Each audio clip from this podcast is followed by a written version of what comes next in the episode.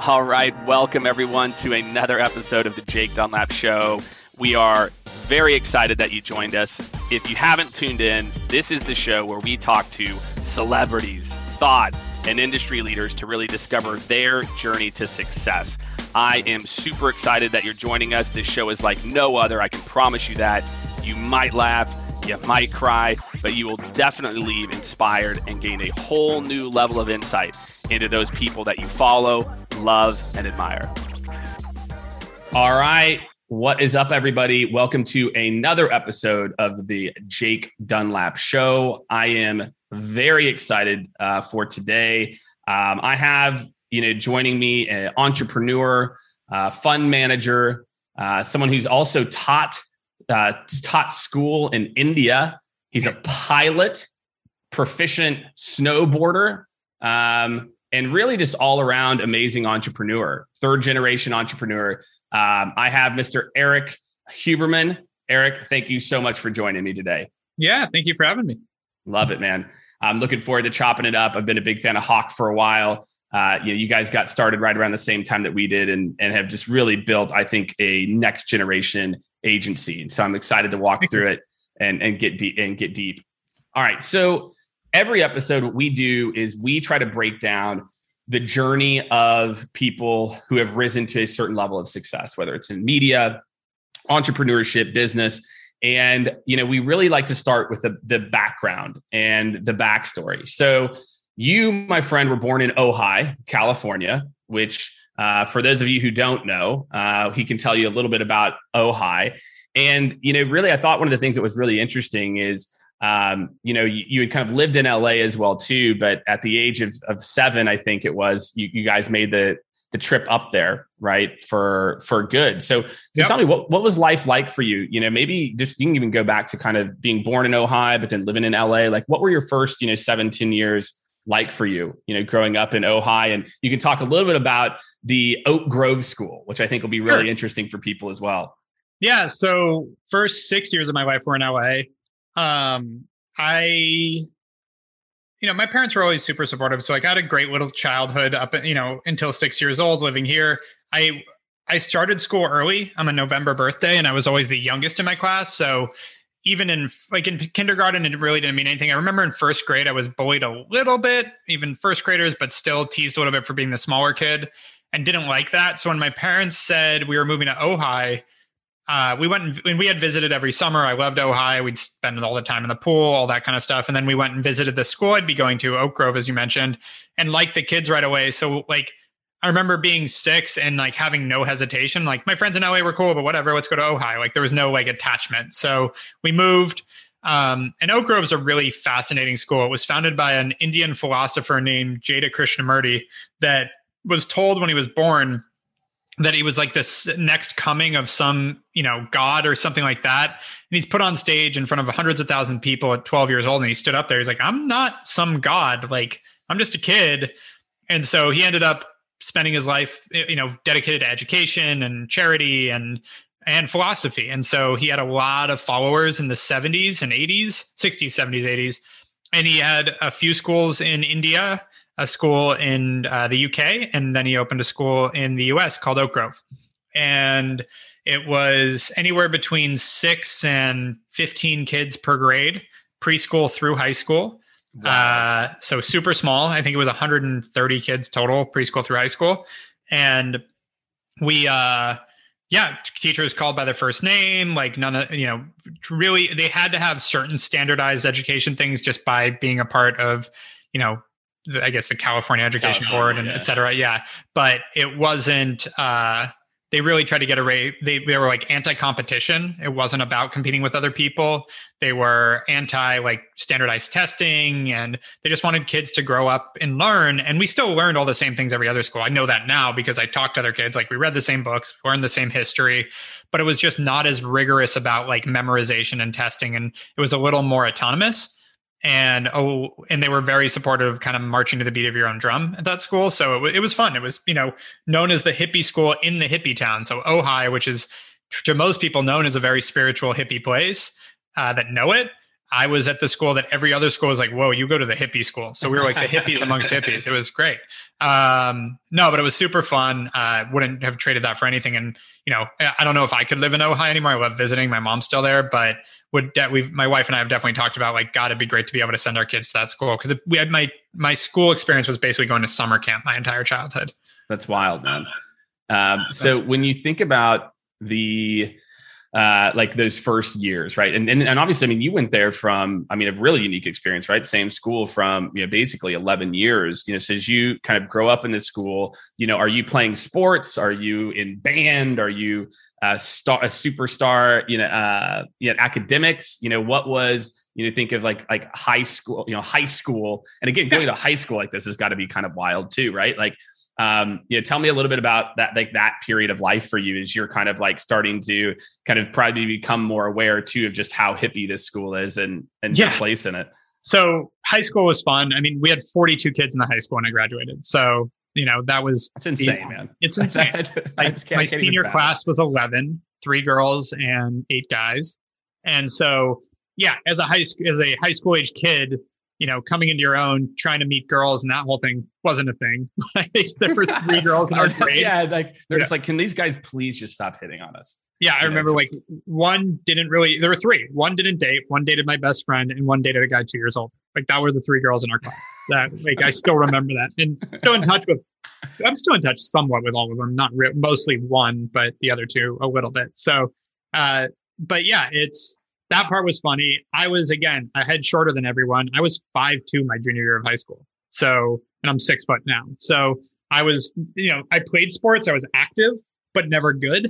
Um, I think you mentioned snowboarding. That's one of the reasons I think I gravitated towards that. Is it wasn't about anyone else. It was just competing with myself. Um, and so, uh, and I started snowboarding when I was 11. But uh, yeah, I mean, I was, you know, I'd mountain bike. We'd go camping. Uh, I was really into video games. Uh, it's a small town, not a lot to do. So my junior and senior year of high school, I'd basically go to school, then go to work for like, I'm trying to remember, I think three or four hours after school. And I think four. And then I would go home and play video games until two, three o'clock in the morning, go to sleep, wake up at seven. Oh no, sorry, I was going to the gym then. So I'd wake up at 5:30, go to the gym, go to school, go to work, play video games, and sleep literally two, four hours a night, and then would take naps throughout the day during class. so, what were, you, what were, you, doing for work? What was I know the, and yeah, your dad was an entrepreneur, your grandfather was an entrepreneur, yeah. so I know you kind of come from those chops as well. Well, yeah, it start that side of the entrepreneurship started early. Like at six years old, I grabbed a bunch of stuff around my family's house and decided my dad and mom didn't need these things anymore, and went door to door selling my parents' things without asking them.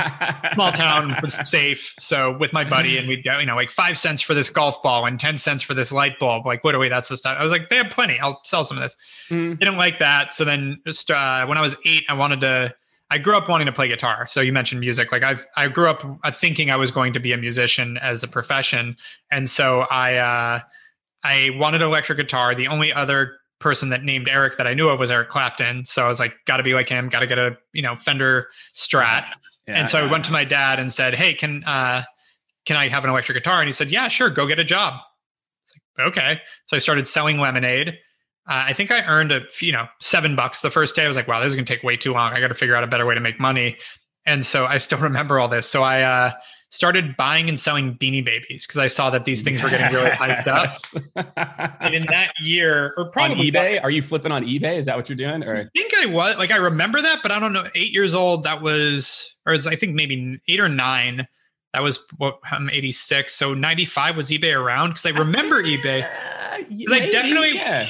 It was either that I was selling in something because I remember like meeting people to sell them. Like people would buy it on either online or like I'd sell in like the classified section or something. But I was selling, you know, I was selling these things. You buy them for five bucks, and I was selling them for 50, 75. I had one that sold for four hundred and fifty dollars. So I ended Whoa. up making like four grand as an eight nine year old eh, doing beanie flipping babies. beanie babies on the weekends, and bought my guitar, which was actually only 150 bucks but then I bought a BMX and I saved some money for a car and I like that. So then going back to high school, I started in a my first job was for one night in a restaurant where I was a busboy and the next day I broke my arm. And so they wouldn't let me bus anymore. Uh, turns out you're not allowed to fire someone for breaking something, but they did.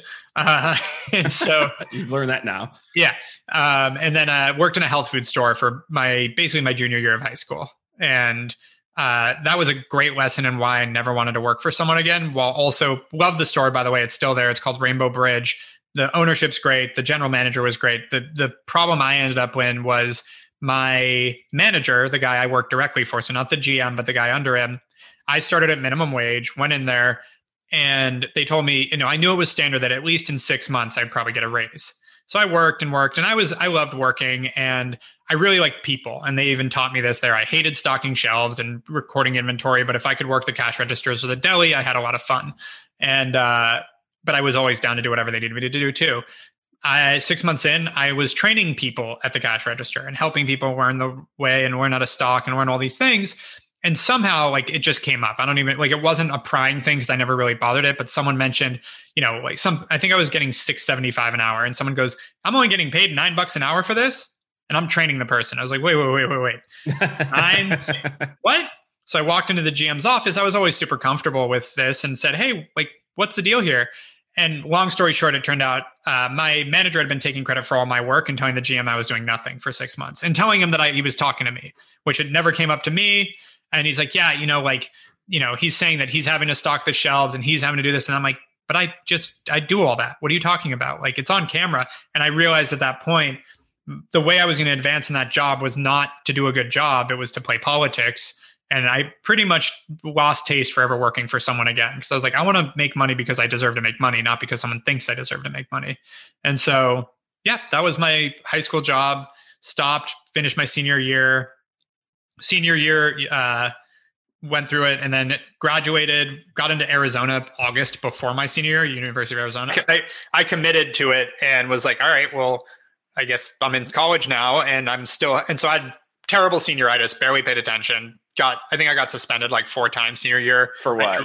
I, I drag raced my best friend in the parking lot of the school and outruns our uh, what was it our physics teacher and just like does this and like both thumbs down like we're like oh, that's not a good hand gesture. We were drag racing in the parking lot of a school so it's probably not the best. Um, we i broke into our library because we used to hang out in it and that's where all the couches and computers and internet was. Right. And my a girl I had dated that like always we always had friction. She got angry at me about something and came in with a cup of tomato sauce and tried to throw it at me and I hit it out of her hand and it spilled everywhere and literally from then on and we cleaned it up but someone told on us and so they decided they were shutting down the library going forward during lunch hours which I was like well that's BS that's the only place I like to hang out so I got caught climbing through the skylight breaking into the library to open it up for everyone else because I, I, was the it. I was still the little guy, so they boosted me up on the roof.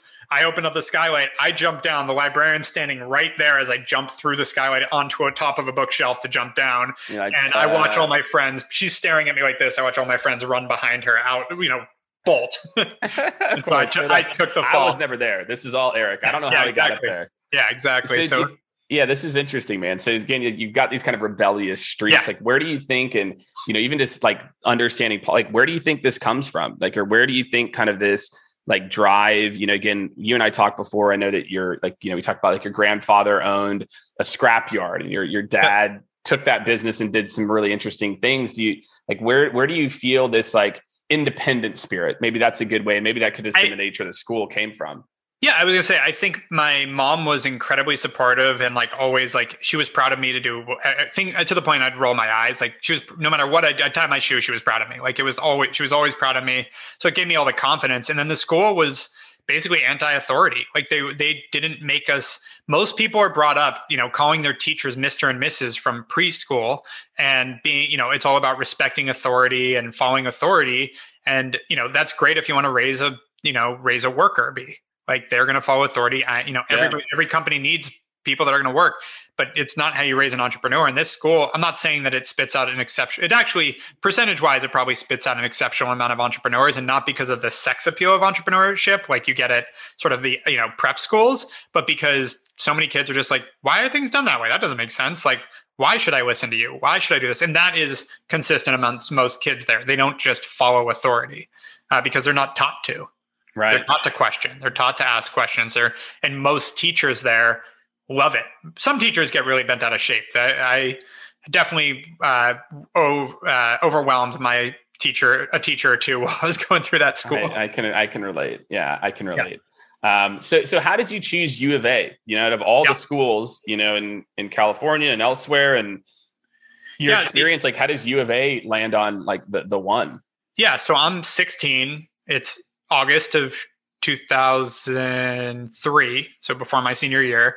And my we had a family friend that went to U of A, and my mom's like, "Well, why don't you go visit?" Like, oh, and I was talking to a uh, college counselor outside of my school that I was like, I want to go to business school. I want to go someplace that, you know, maybe close enough, but far enough. Like, I don't want my parents just dropping in on a whim, like LA, but I'd like to be able to come home if I want to. Things that you think are priorities when you're 16. Turns out you can fly wherever, but that's what I was thinking through. Sure. And she's like, well, University of Arizona is a top 20 business school. It's, you know, close but far. And then it's like, well, our family friend had a friend that was like three years older, so wasn't that close to him, but knew who he was. That was going there, and he's like, come out and visit. So my mom and I went out there for a weekend for the U of A LSU game as school started back in August, and went out to Arizona during an LSU U of A game. Went to a pajama party at U of A, which is not what you would think. And at 16, I'm like, oh, I'm going here. This is a good. There's a sold. apparently there's good academics, but this looks amazing. Like you go from being in a small town with nobody, and the and truly, my thought was. My graduating class is 11. I never struggled academically. Like school came really, really easy for me. I never had to pay attention and I got good grades. And so going to college, I was like, I don't need, I don't want to go to Ivy League. I don't want to go to grad school. So like, I don't want, I don't need that good of a college. I want a good college because I want, don't want to waste my time. But I'm going to kind of uh, for the social aspect. I'm going to spread my wings, learn how to, you know, interact with people, meet people, that kind of thing. And U of A, more every time I mentioned it to someone when I was applying, was like, oh, that's a fun school. It's like, all right, so that's why I went. And honestly, was a great choice. Don't regret it. Not because it was just fun, but because I needed that. Yeah. And so, what was, I mean, obviously, and I know that you worked throughout college as well, too. Yeah. So, obviously, so you go for the social aspect. Uh-huh. Um, what were those kind of college years like? I know that you worked at Vector Marketing. Like, I, I know yeah. a lot of salespeople kind of cut their their teeth at, at Vector. And yeah, it's incredibly valuable. Like, yeah. Vector Marketing, I, I, I tried to push my brother to do it. He didn't. My brother's doing fine now, but he's nine years younger. So, he's in real estate now. But early on, I just, I think if you want to learn sales skills, like, doing that for a summer, there's nothing better in terms of just a crash course in sales. But yeah, I worked in a real estate office. My my thought around working in school was I want to go get a job that's going to teach me something that's either going to help me figure out what I want to do long term or give me a skill that I can carry with me with whatever I do. So I thought real estate. So I worked in a real estate office after my freshman year. Didn't really like it, um, but I was okay sophomore year wanted to work in sales tried to get a job as a used car dealer because i heard that was like the toughest sales job and no one would hire me for three months and then i got a vector marketing cutco sends out letters saying you know recruiting thou- thou- tens of thousands of college kids. I don't even know what the number is. It might be hundreds of thousands every summer. Oh, yeah. so like they hit the perfect guy that was like i was looking for a sales job and they sent this letter in the mail. It was just like serendipity. Like done. Signed up all in took their trainings took it seriously and ended up crushing all their records for the summer and so they offered me to run an office in Central California, San Luis Obispo County, and they uh, yeah they put they promoted me. They flew me to Vegas. They flew me to Olean, New York, where their factory was. They were you know sending me around. I ran their Pasadena office for the month of like basically my winter break, um, and was training. Uh, and yeah, with school during school, like I, when school was in session, I didn't have a job except for this. Like that was my junior year or yeah, junior year, I was flying around and stuff. But most of the time, I focused on school, having fun. Still played video games, um, and was always competitive. I was actually pretty competitive in high school. I was ranked three in the world on Warcraft three, um, which was n- yes. now you're a multimillionaire. Back then, you don't talk about it. um, and so I was into it. But then I, I joined a fraternity. Uh, had a ton of friends, went out a lot, partied a lot, that kind of stuff. Like, just had a very like other than maybe the video game part, but had a very like movie esque, like typical college experience. Like U of A, we we went out every night except for Mondays because Mondays Mondays were the night we took off. But every other night we had either a bar we went to or we would go to a house party. There were pool parties every single Saturday. Like it was just it was nuts but fun. And I went during the Gronkowski era. So Gronk, we'd go, you know, all the stories of him in college were while I was there too. So ran into him every weekend somewhere. Um, That's got to be wild, man. Yeah, he's That's nuts. Gotta, yeah, it was I fun. can imagine like Gronk, like U of A Gronk in particular, and and I'd you, say I mean, exactly the same. Is actually I, so it's kind of what I figured. Yeah. I'm like, it's Yeah, probably it's like not the that same, it's not dude. he's not worse or better. It just seemed like from what I've seen, I haven't hung out with him in forever, but Yeah, it seems the same. yeah, that's funny, man. Yeah. And so, so, but know, going back to Vector, like what, you know, here you are, you, you know, you haven't really done like some, you know, you've had these kind of various roles, but not like sales, sales roles, right? What was it that clicked for you? You know, like obviously to go from, you know, kind of just starting this, going through training to being somebody who's a top, top, top performer and training all these offices. What was it? Like, what do you think separated you? Yeah, a few things. One, fully committed. Like I wasn't ever questioning. They did everything they said to do. So I was just like, okay, this is the program. Let's run it. Like I like to work, so it was never an issue. I also grew up with my dad. I was I'm the oldest. My dad made his success as I grew up. So like born in an apartment, grew up to the point where you know ended up with a frankly very successful family. And he was so concerned I'd be a spoiled rich kid. It went the other way, where he was pretty tough on me. And uh, I also, my dad had a short fuse with me as a kid, not in terms of anything violent or abusive, but just like angry or yelling, or I'd get it, I'd get a different answer depending on how I asked something. And I do, I've you know reflected on this a lot. I do believe that my dad is super sensitive with word choice and with how you word something. Like if I said, uh, "I want to go to a friend's house," it'd be like, "Are you fucking telling me what you're going to do? What do you mean you want to go to a friend's house? And then if I said, hey, dad, do you mind if I go to a friend's house? Yeah, sure, no problem. It was literally those little nuances made the difference. Yeah. And as weird as that is, I think that taught me so much about sales because those little word choices and nuance and communication are the difference between getting a deal and So not. spot on, man. And so so spot on. I honestly think through his volatility, I learned a lot of sales skills. And then I followed their program. I read their scripts. I studied everything. I ran the program they said to. And and I also I didn't just do it for the sake of doing it. I understood why. So when they said, you know, oh, and this is where you tell them the price. Well, why now? Why not before? Why didn't I say the price when we started? Oh, I understand because you want to demonstrate the value before you get to price. Like I actually understood why they had you do these things. And so, and or I'd ask if I didn't. Yeah. And again, no fear of authority. I had no problem talking to my manager and being like, wait, why?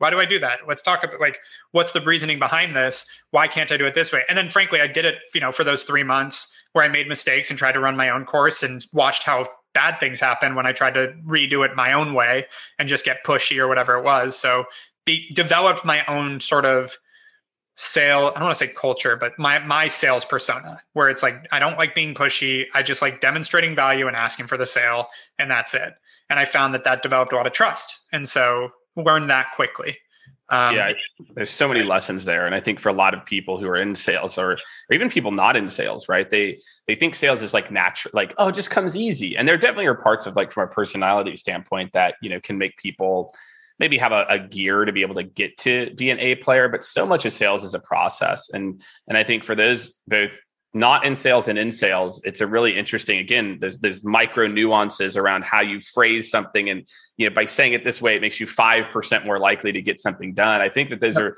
the most underappreciated parts of sales, and I think particularly today, where I think people many times want to feel like again, sales is you know it's all about relationship building and those things, which isn't like foundation. That's like untrue. Where you know, of course, you want to do that, but Yeah. the process, the script. And I had a very similar moment when I was 26. I, you know, very successful in sales early on, and I had a boss. I was the second to last person to sell something, and he's like, "I listen to your calls." My boss's boss. He's like, "I listen to your calls, and why aren't you reading the script?" I'm like, "The script, Eric. I'm Jake Dunlap. I don't follow scripts." Yeah. And he's like, he gets a, he gets he has this company called Career Builder, right, which is a big job Oh, site yeah. back, back in the day. And he goes, Jake, do you think we train a thousand people on this script because we're stupid? And I'm Yeah. like, no, no. And he's like, then just do it. He's like, why wouldn't you? And so similar to your your story of Yeah. falling on your face for a few months. Like, you know, I'd fallen on my face for about a month and a half, two months. Then I closed 60,000 in new business Right. next month. Yeah. And I'm like, oh my, it was like this, the most Yeah. like, again, I can still tell that story so vividly because I remember it was like such a light bulb moment of like, whoa, when as a young person you don't realize like how much money and time and effort and thought has gone into that script. You're just like oh yeah like they know anything. And then it's like oh wait no yeah, i know how to Huck was a multi-billion dollar knife company training college kids to sell knives. And by the way i never really questioned it. I just got to the point where i got cocky where i was like i'm selling like crazy. I don't need a script. And then i was like oh wow i'm not doing as well anymore. I should get back to that Go back to it. yeah. Go back to it. So yeah. so then so you graduate Yep. Um, you well, so go- one thing happened actually before that. I yeah. next summer I was supposed to open San Luis Obispo. A month before I opened that office, got a call from a friend that said, "Hey, I've done a lot of research. California passed a law that they, you have to filter your storm drains now if you own property. Yeah, this is the storm stormwater maintenance company. Exactly. Yeah, and so yeah, yeah. Asked me if I'd join him because he's like, you know, sales and marketing, and which again, I was 20 years old and was like, I know what. Uh, okay, and so I bailed on opening that office and kind of I helped the transition, but I was like, I'm not doing this, which definitely pissed off my boss at the time. But I remember sitting with him at a diner. It was April. I was supposed to open in May. I came into town. And I sat down with him in person because I felt like the right thing to do and said, uh, So I'm not going to be doing this. And he said, I wish you understood the meaning of commitment. And I'll never forget that because it cut a little deep. It was like, oof, that's where you went with that. But I'm still in touch with him. He's a great guy. Um, but uh, yeah, that was that that oh um, man. But that but i bet i bet that carries with you right? Oh yeah. Like, you know when you think about in, ways. people. Yeah, yeah. I, I, I, like I, am all i'm actually someone that really is a man of my word but i also know that like and i watch it with my own employees like at the end of the day you do have to make the right choice for yourself and and you can't i didn't screw him over. I knew I, I even talked to him about it. The person just north of me and just south of me could easily blend their move their lines of their borders and take over my territory. I'd prepped everything. So it was like i'm not leaving you in the lurch here. You're still going to make your numbers. I just am not going to be the one to do it. So uh, i was confident in that and i know they ended up fine. But uh, yeah and so i went and helped with this storm drain company. I was you know I, I wrote our legal contracts by stealing an alarm company uh, contract and rewriting it to be our own and like just figured it out and then got our first client got chased off properties called con artists all sorts of things that you get to do when you're trying to start something that's literally a brand new industry.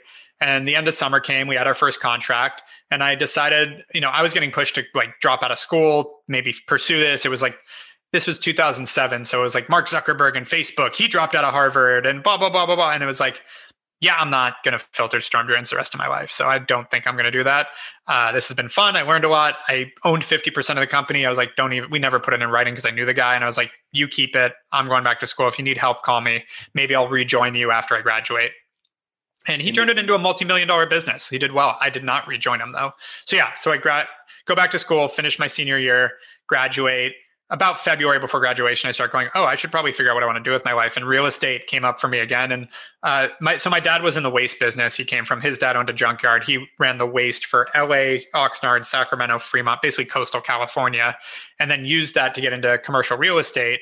So I grew up in high school. I'd go every Wednesday afternoon my two best friends and I, it was not high school. I think it was senior year. We'd go work at my dad's office with one of with his head of real estate development, and he'd teach us what a cap rate was and whatever how, what a ROI was and these concepts.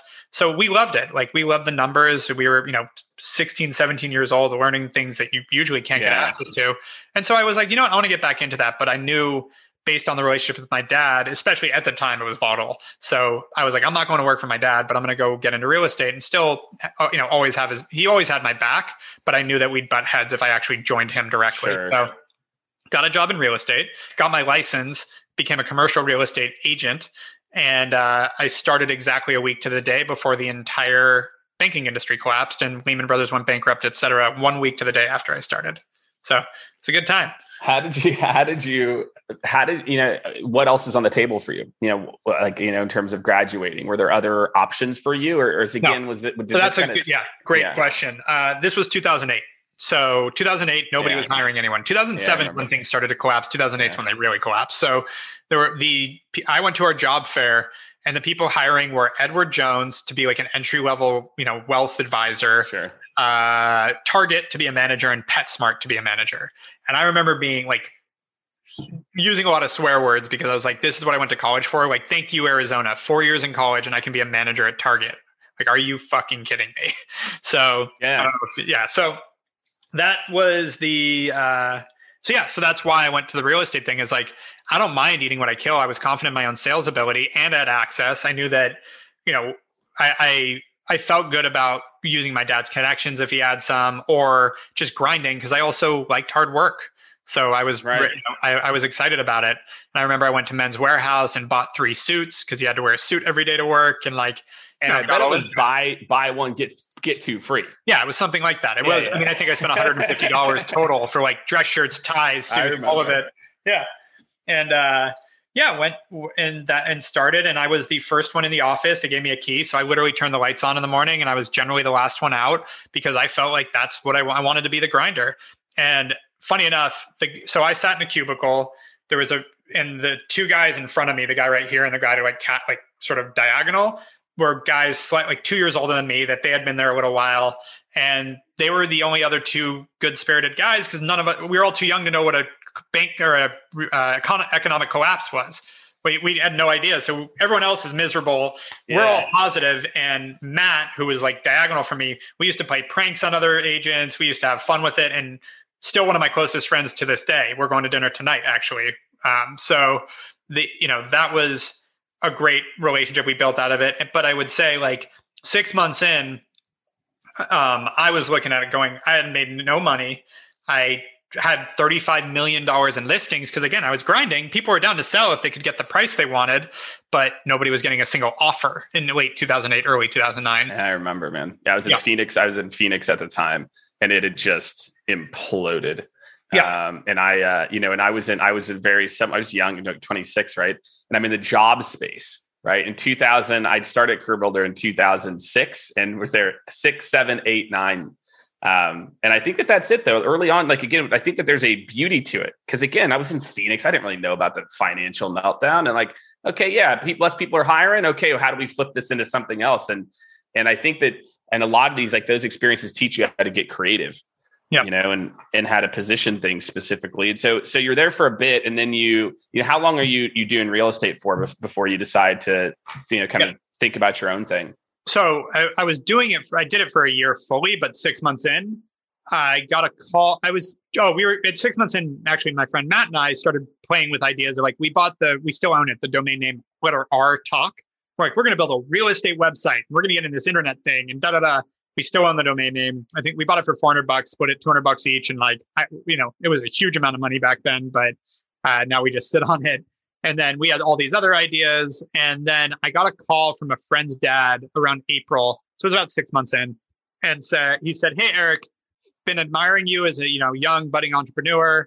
Uh, and uh, you know, I was, so his son was the drummer in my band in middle school and high school. So I played guitar, but I realized I wasn't that good. So I didn't pursue it. And his son was my drummer. His son had pursued music professionally and was a struggling artist. And he's like, this just doesn't make sense to me. I think we can harness the entrepreneurial spirit of musicians and help them focus it. Do you have any ideas? I'm like, I'll go put a business plan together and figure it out. Thank you, Arizona. The one thing I really did learn there academically was how to write a business plan. Sincerely, they, they did a great yeah. job teaching me that. So I went and put a pretty robust business plan together around business coaching for musicians and uh, brought it back to him. And he said, Yeah, this looks great. Uh, I'll circle back with you and you should read this book. It was still my favorite book, uh, Appetite for Self Destruction by Steve Knopper. Okay. It's basically the perpetual appetite for the in- music industry to self destruct, meaning they never seem to want to adapt. And it's like the a whole lesson in adapting to change, where it's like they fought when they were everything was on records and they went to tape. Everyone was like, "Screw that," and they fought it. And then all the record companies went out. You know, it's just like over and yeah. over again what happened. It was like Napster was a good example, et cetera. So uh, I, he disappears. I go put my head, go heads down in real estate again. We had a really big real estate auction July 31st, 2009. And I had all my listings ready and we were going to auction them off. And this was going to be finally where I'd make a little money. And I had made $350 so far in that year because I did a broker opinion of value, meaning I gave my opinion of the value of a property to a bank that was selling, you know, uh, trying to see if they'd repossess it. So 350 bucks in, a year in, a lot of debt uh, sitting on credit cards because I still had to pay for my living in LA. And I, uh, he calls me right before the auction and goes, Hey, Erik, so I've raised us a million dollars. Uh, you're going to run the company. Uh, you're going to get 5% of the company and we're off to the races. And I was like, Oh, okay. Um, yeah, let me finish this auction and we circle right back. Go and do the auction on July 31st. No one showed up. We had like three bottom barrel bids for one of the seven properties I had. Nothing sold. I never went. I went. I didn't even go back to the office after that day. I went to this auction at some hotel. I don't even remember where it was. Didn't go back to the office. Called them. I'm like, I'm in. I got minimum wage, which was better than what I had made for the past year. And I ran that company for two years, started building it, found a developer, built out this website around, again, it was like the original masterclass for music business, basically. Fame Wizard. Yep. If you're are looking, you can find it on LinkedIn. Yeah. But, but not live anymore. Correct. So, in that as a story. So, yeah, I built it for two years, had 15,000 artists on the platform. Uh, it was profitable, but we were, it was never going to be that big. It's a hamster wheel. Most artists, uh, most struggling artists are struggling because they don't want to work. Just to right. be honest. right. There's a minority that are hardworking, and I have all the respect in the world for. The majority are not, and the minority uh, don't have a lot of money. And if and we'd have a lot of people that come in and like we'd tell them all the things they need to do to be famous, which is a lot of work, and they'd be like, "Yeah, I don't want to do that," and they'd quit, or they wouldn't be famous in two months and they'd quit. So it was right. a hamster wheel of a business to like keep people in. And so after two years of it, I was like, this is never going to be that big and decided to move on. And at the time, my the oh, I forgot to mention my friend's dad, I didn't know anything about him professionally until this. Turns out he was on the board of Men's Wearhouse, had another nonprofit with Deepak Chopra, uh, had helped found pay-per-view, like just a crazy resume. And so that's where he was easy. He easily raised the money and all that. Right. He, his network was pretty crazy. So also he brought an incredible amount of like music executives and big artists and celebrities that were a part of the part of Fame Wizard and helped us build out the curriculum. And we're coaching and helping do talks and stuff. And so he also, the guy that was running his nonprofit, I became friends with. Turned out we worked at Cutco at the same time. I had met him, but Love we it. don't remember because he ran the Vegas office when I visited Vegas. But we just were like, yeah, we probably met. And so he told me he wanted to move over to work with me on the music thing. We decided he would take over and I would leave. And so he took over and ran it for three years profitably. Um, and I went off and, you know, this could be a lot longer story, but basically I started a t-shirt subscription company called Swag of the Month with a next door neighbor that knew the t-shirt business, had a college friend build a little one page site that sent off to PayPal to subscribe. And, uh, we got an insane amount of press through a quick tip that I got that just was like, send them the headline they want to write about. Like TechCrunch wants to write about fundraising, so just tell them you raised some money. Doesn't matter if you did; they're not going to double check. so I love it yeah, so we did that and we got into every publication we could want, like Maxim, Huffington Post, Wall Street Journal, uh, TechCrunch, Thrillist, etc. And so it was we it was off to the races. So we built that for a year, sold it. And this could be a lot longer story, but I'm just also watching the time. No, then, man, this is good. This is what this is what it's all about. It's yeah. about these years, man.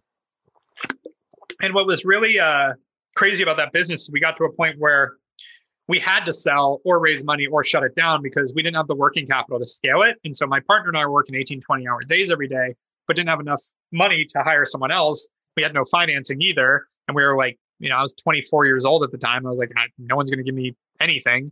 Uh, I went and tried with VC.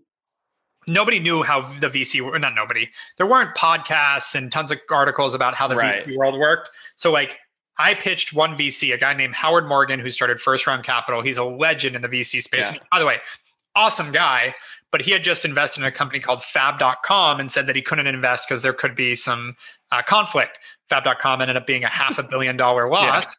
Yeah. Um, but that was his reasoning, which made sense. And I respect it. And I've seen him a bunch of times since. And uh, so we started um, so I, I, went back to my partner. I was like, well, we got to either sell this or shut it down. What if we had randomly met someone that had an e-commerce holding company that was our age, and she called. That was a Thursday, I think. I'm somewhere around, like say Thursday, Friday, Tuesday. Calls me and goes, "Have you thought about selling your company?" It's like, uh, maybe. Maybe. I mean, and he's like, well, how much would you want for it?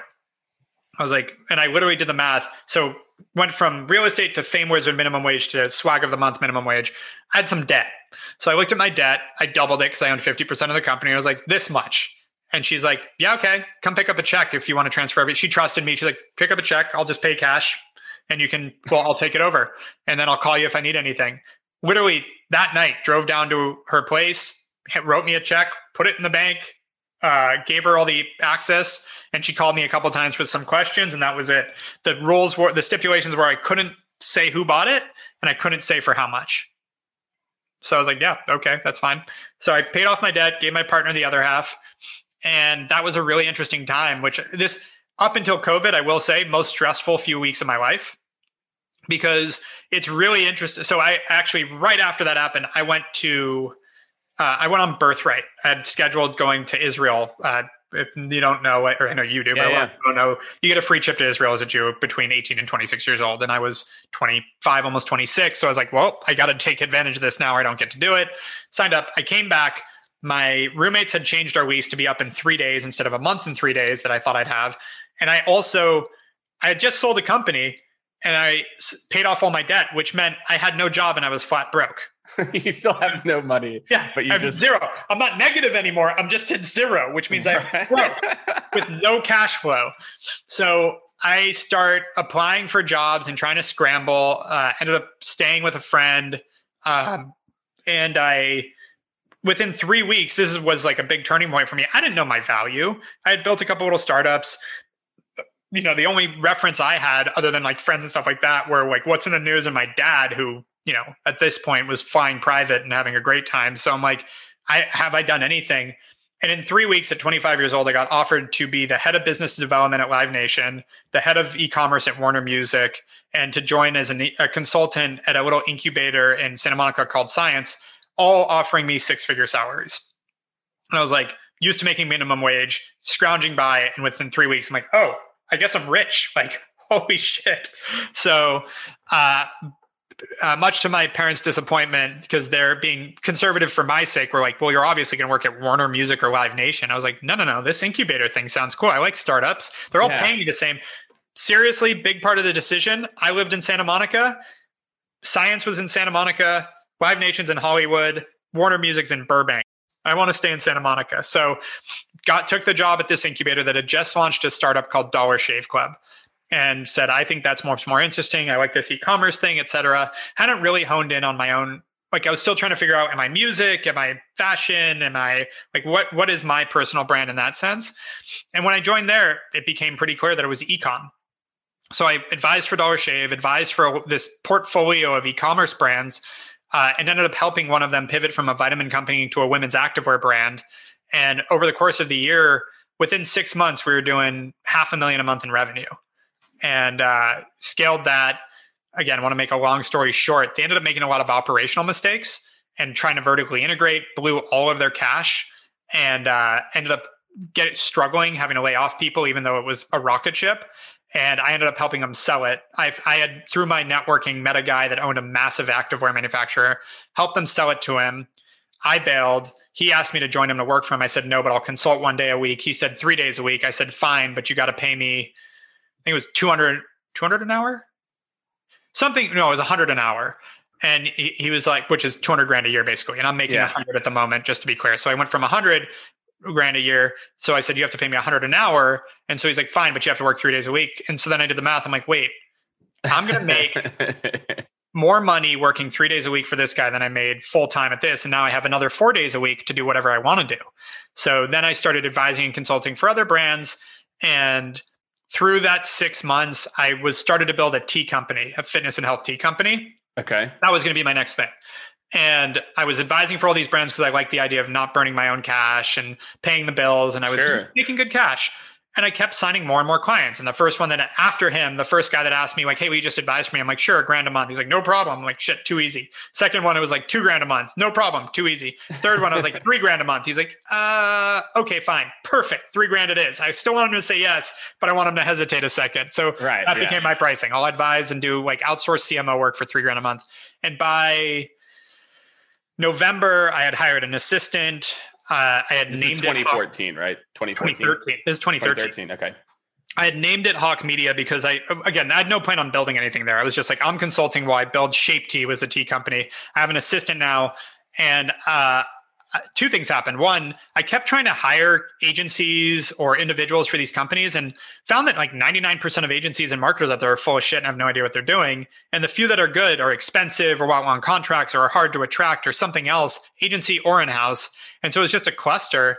And also, I was I had planned a three week trip to Thailand at the end of 2013 for New Year's, And I knew that if I left, my clients would not be paying me vacation days and they may not ever come back because I would set them up mm-hmm. for success. And so I was like, this could be really bad.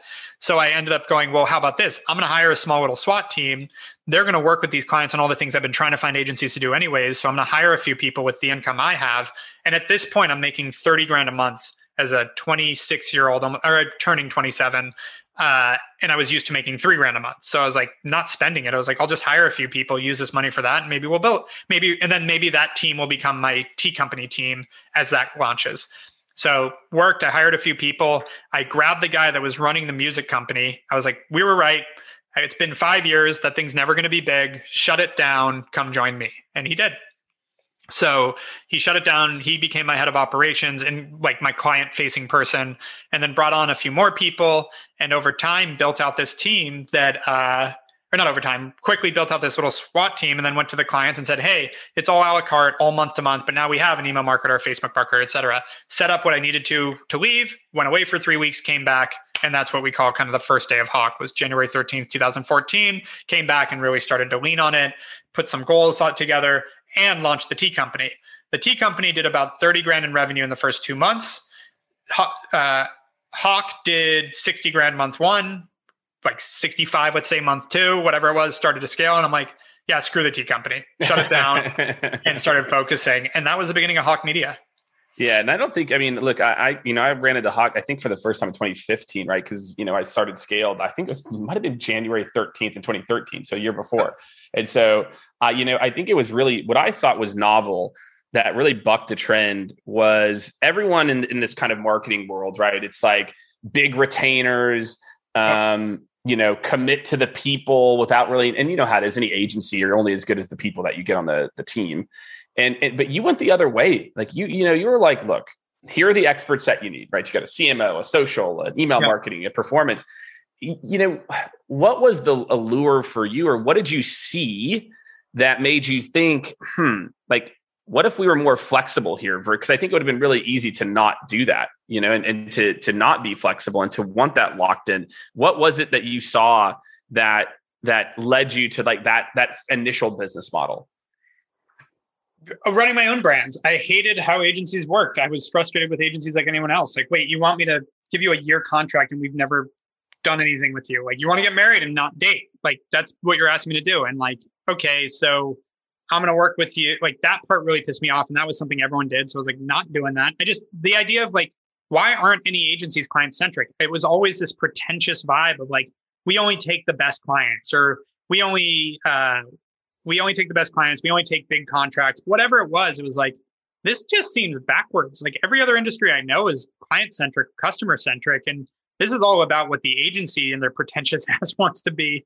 Or they're the beggars, the people that can't get any business. So they'll take whatever they can get. So it's like anyone good seems to get pretentious, or you're dealing with shitty operators that like the cheap ones are pretty bad at what they do. So it's like there's got to be a solution here that things can be accessible but also really great. Meaning, like, and so our mission statement to this day is accessibility to great marketing for everyone. Like, how do we make it super accessible and nimble and flexible to work with great marketing talent? And that was that it, to me, it just seemed like, why doesn't this exist? It's dumb and it's frustrating. Yeah, and I think in, in, and I think over time your kind of hypothesis proves out where you know churn is you know much lower than what you would you know think, uh, what, yeah. what a lot of people would think, and I think that's what people fight against, right? It's like if we lock them in, then they're there. But to your point, it makes the barrier to entry or you know right. the ability to earn trust. Uh, you know, again, like to, yeah, so it makes the sales motion a lot harder. But it's like, yeah, it, it, as an agency owner, I'd love annual contracts. It doesn't seem very good for my clients though. And as a guy that ran e-commerce companies, I never had anyone sign a contract to buy a pair of pants from me a month for a year. Just they might prepay it, but they're never going to sign a contract. That's right. Like I don't need contracts. Just give them good service, good product, and it should work. And thankfully, that is how it has worked out. So what are what were the early years like? So 2014, this thing starts to go, right? So 2014, 16, 17. I think, you know, I kind of was first introduced to Hawke. I want to say around 2016, 17. Yeah. And it was like, wow, like this thing is is really moving. Cause I was like, wow, like wow, they've grown revenues, you know, amazingly. Um, you know, I know around that time too, you're named Forbes 30 under 30. So that's gotta be, you know, yeah, kind of a, a good you know kind of validation yeah, of early 2016 yeah i would say yeah. one of the biggest focuses i had for the first years was credibility Like we had to show that we were credible.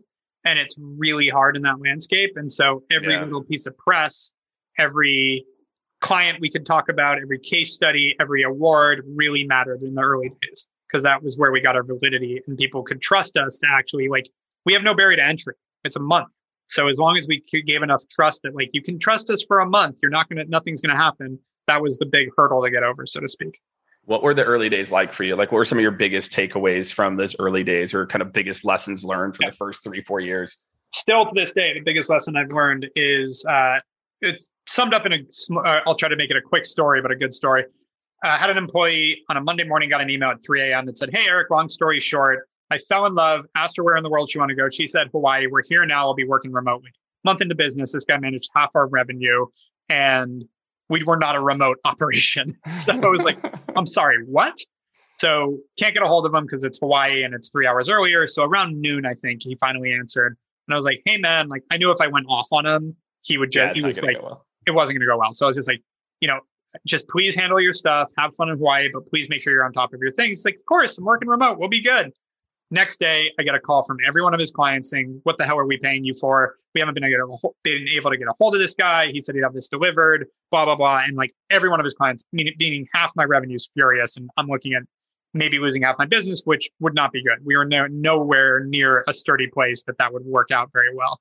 And so I try to call him, can't get a hold of him. Around like 3 p.m. Tuesday, he finally answers, and I'm like, you know, hey man, what the? And he's like, Erik, I'm going to stop you right there. This is the happiest day of my life. I'm getting married and I need you to just respect that. And he hangs up on me. And I was like, all right. Uh, so I look at Tony, my partner, the guy that ran the music company. And he's like, I guess I'm going to go learn how to do email marketing, Tony. And he goes and starts reading blogs on, we used Bronto. I'm going to do it. I love and, it. Yeah, it was awesome. And I'm like, all right. And then some, I forgot when I had to go somewhere. So I leave. I called my dad and I was like telling him a lot more elongated version of the story, a lot more detail, not yeah. rushing through it. it. Took about five minutes to tell him the whole story, and his response is, "Oh yeah, that shit happens all the time." Anyways, I got to run. Talk to you later. Quick. and you're like, and I'm panicking, so I'm like, I don't know what the fuck I'm to do. Like my business. Oh my uh. god. He's like, yeah, it happens all the time. Still to this day, the most important I think lesson any entrepreneur can learn. Yeah, that shit is going to happen all the time. You run a business, yeah. you're always going to be putting out fires and we started this took it took a couple years to really after that to settle in maybe even three because i remember a conversation with tony my partner about like tim cook running apple like they're dealing with geopolitical problems trade wars covid amazon like antitrust law whatever like the problems just get bigger. They never go away. That's right. There's no finish line. And we used to be like, as soon as we fix this, then it'll be good. As soon as we fix it. And I think a lot of people fall into like, they think that when they fix that next big problem, it gets easy. Never gets easy. Never, Something's always going to fuck with you. So like that to this day is the most important thing because I will, I, it is, it actually caused me, we've been offered some significant acquisition offers. And that I'd say that lesson caused me not to take them because if you don't have that mindset that this is what you signed up for, you're looking for a finish line. Ugh, and if you do, if you're like, hey, every day you turn on your computer, there's going to be some other crazy fucking thing in your email, some lawsuit, some this, some that. That's running a successful business. When it happens, you're like, yeah, okay, this, this is what happens. Exactly. You prep, you prep for it. Your your emotional volatility goes away. You're just like, oh, so this is the next thing. Cool. Like you just you're waiting for it. It's expectations versus reality thing. So when I accepted that, it just became way more fun because then nothing stresses you out anymore. And even like COVID, when it hit, like we used to joke that with our business, because we're very cost effective, we're very nimble. In a recession, we're probably in a pretty good spot because we're actually the cost effective way to get things done versus the big agencies. The, and we're like, the only way that we're ever going to have any problems is if like the whole world freezes or shuts down. I didn't think that was actually a possibility until last year. and so yeah, then the whole world shut down. And for about two weeks, I was, I'd say for the weekend, I pretty much didn't sleep. I had, like, I didn't, nobody had, you know, a uh, plan or a scenario set for what to do if your revenue goes to zero or what, you know what I mean? It was just like, what do we do? And so went through that, started to figure out a plan and then came out of it. But after a couple weeks, it, I remember realizing, oh, this yeah. is just the next thing. This is, this shit happens all the time. This is the next one. This is the thing we have to figure out. And then it just became a lot more proactive. Like, okay, so this is the next thing you're going to throw at me, whoever you are. The so, universe, yeah, yeah, the universe, exactly. Let's uh, let's go figure it out. And we did, and we did really well. um, uh, partially because of luck, because of the industry we're in, but also because, unlike a lot of our competitors, we leaned into it. We hired. We didn't fire anyone. We went full on the attack. We went for you know a lot of sales effort and marketing effort. We did everything we could to retain our clients, and we leaned into it and came out really strong because that was I was like either that happens or the whole world's collapsing and who gives a crap anyways. Like if that's actually what's coming, what I do right now doesn't matter. So let's just lean into it and go for it because if it works, awesome, and if it doesn't, we're probably in a lot bigger problems than oh I spent some time on my business that didn't work out. So yeah, and it's I think it's man what a what a great lesson. I think it's that acceptance and I, I, I i'm smiling because as you know someone who runs a successful scaling people business yeah. um it's so true it's like i could just imagine like the anger you would almost get at like oh how did it and then and then it's just like a moment and i think it's just like maybe it's just you see enough cycles of like it all yeah. working out where finally you're like yeah okay yeah okay oh wow or okay. it doesn't i mean that's oh. that's the thing that you like people yeah. entrepreneurs especially tie their like own personal health and life life forced to their business. And like it real COVID forced me to go like, what is the worst case scenario? This goes to zero. I'll be alive. I might have to change my lifestyle a little bit, but I'll figure it out and I'll build something new. Like that sucks. I don't want that. But is that really like my life isn't being actually threatened right now? And I think that's hard for people to come to terms with. But I also personally like being adaptable and like trying new things. So it's not the scariest thing in the world. That's right. All right. So last question here as we wrap hmm. up is, you know, you you do you work in the marketing, you know, ecosystem and world. You've got a great network. When you think about marketing over the next three to five years, um, what are some of the trends that you're most excited about when you think about what what marketing is going to look like? And a lot of my audience is B two B, B two B in particular, but I, I, want you to kind of give the B two C lens as well. Like, what are what are the big B2B things that that you think you know the, the trends that you're most excited about as you look forward? yeah, I think this sort of DR short sighted type of marketing is going to get very difficult. I think that with the iOS changes with Facebook, I think with the competition moving so hard into digital because of COVID, things accelerated five years. That I think building a brand, building content, building a great, you know, customer relations, a great life cycle marketing strategy. I think that's going to be so much more critical these days. Um, we're we're dealing with it right now with clients that refuse to do email marketing and SMS and those things that now Facebook just doesn't work. It went from being not as good to like, you're screwed if you don't do this. And I think it's going to be, re- I think it's super, I think it's great because I think the cream will rise to the top. I think it's going to be a little bit of a day of reckoning for the person that just knows how to pull levers on Facebook. Yeah, I, I think that that concept of brand, that as the the mechanisms we used to use to get that direct response become more difficult, brand cuts through yeah. And and it's like I, what I what I saw happen in marketing is like it was all brand. Then we got marketing automation and fancy tools, and then it went all direct attribution. And now I'm start you're starting to see that kind of like oh wait, maybe maybe this was not the right. So so I, I love that. So Erik, look, I want to say a big thank you. Thank you for joining me. This is a really fun conversation. Um, I think there's a lot of takeaways for people here around just persevering moving to the next thing, not being too held to the next thing, letting the next opportunities come. And as I think as you you reflect on this story, there's just that next opportunity. If you're putting yourself, you're putting in the work, you're learning the skills, it it it, it just happens. And yep. I know that, that sounds like a shitty way to think about managing your life or career, but you know you never know when it's going to happen, good or bad. But you continue to put yourself in those positions. And, and Erik, it was a ton of fun, man. I really no, enjoyed yeah. it. No, thank you for having me. It's been great. Awesome. All right. Thanks, everybody. We will see you next week on the Jake Dunlap Show. All right. Thank you so much, everyone, for tuning in to another extremely fun and interesting episode. I thought it was fun and interesting, so I hope you did too. Of the Jake Dunlap Show. Uh, really great, just breaking down everything that makes people who they are, the success, the trials and errors, and I hope that you enjoyed it as much as I did. Make sure to subscribe on your favorite platform and make sure more than anything to go over to jakedunlap.com. That's where you're going to stay up to date on all the latest guests, additional details, prep notes. We're going to be sharing everything on jakedunlap.com. So go ahead, go over there. You can subscribe there as well too, and we will see you next week on the Jake Dunlap Show.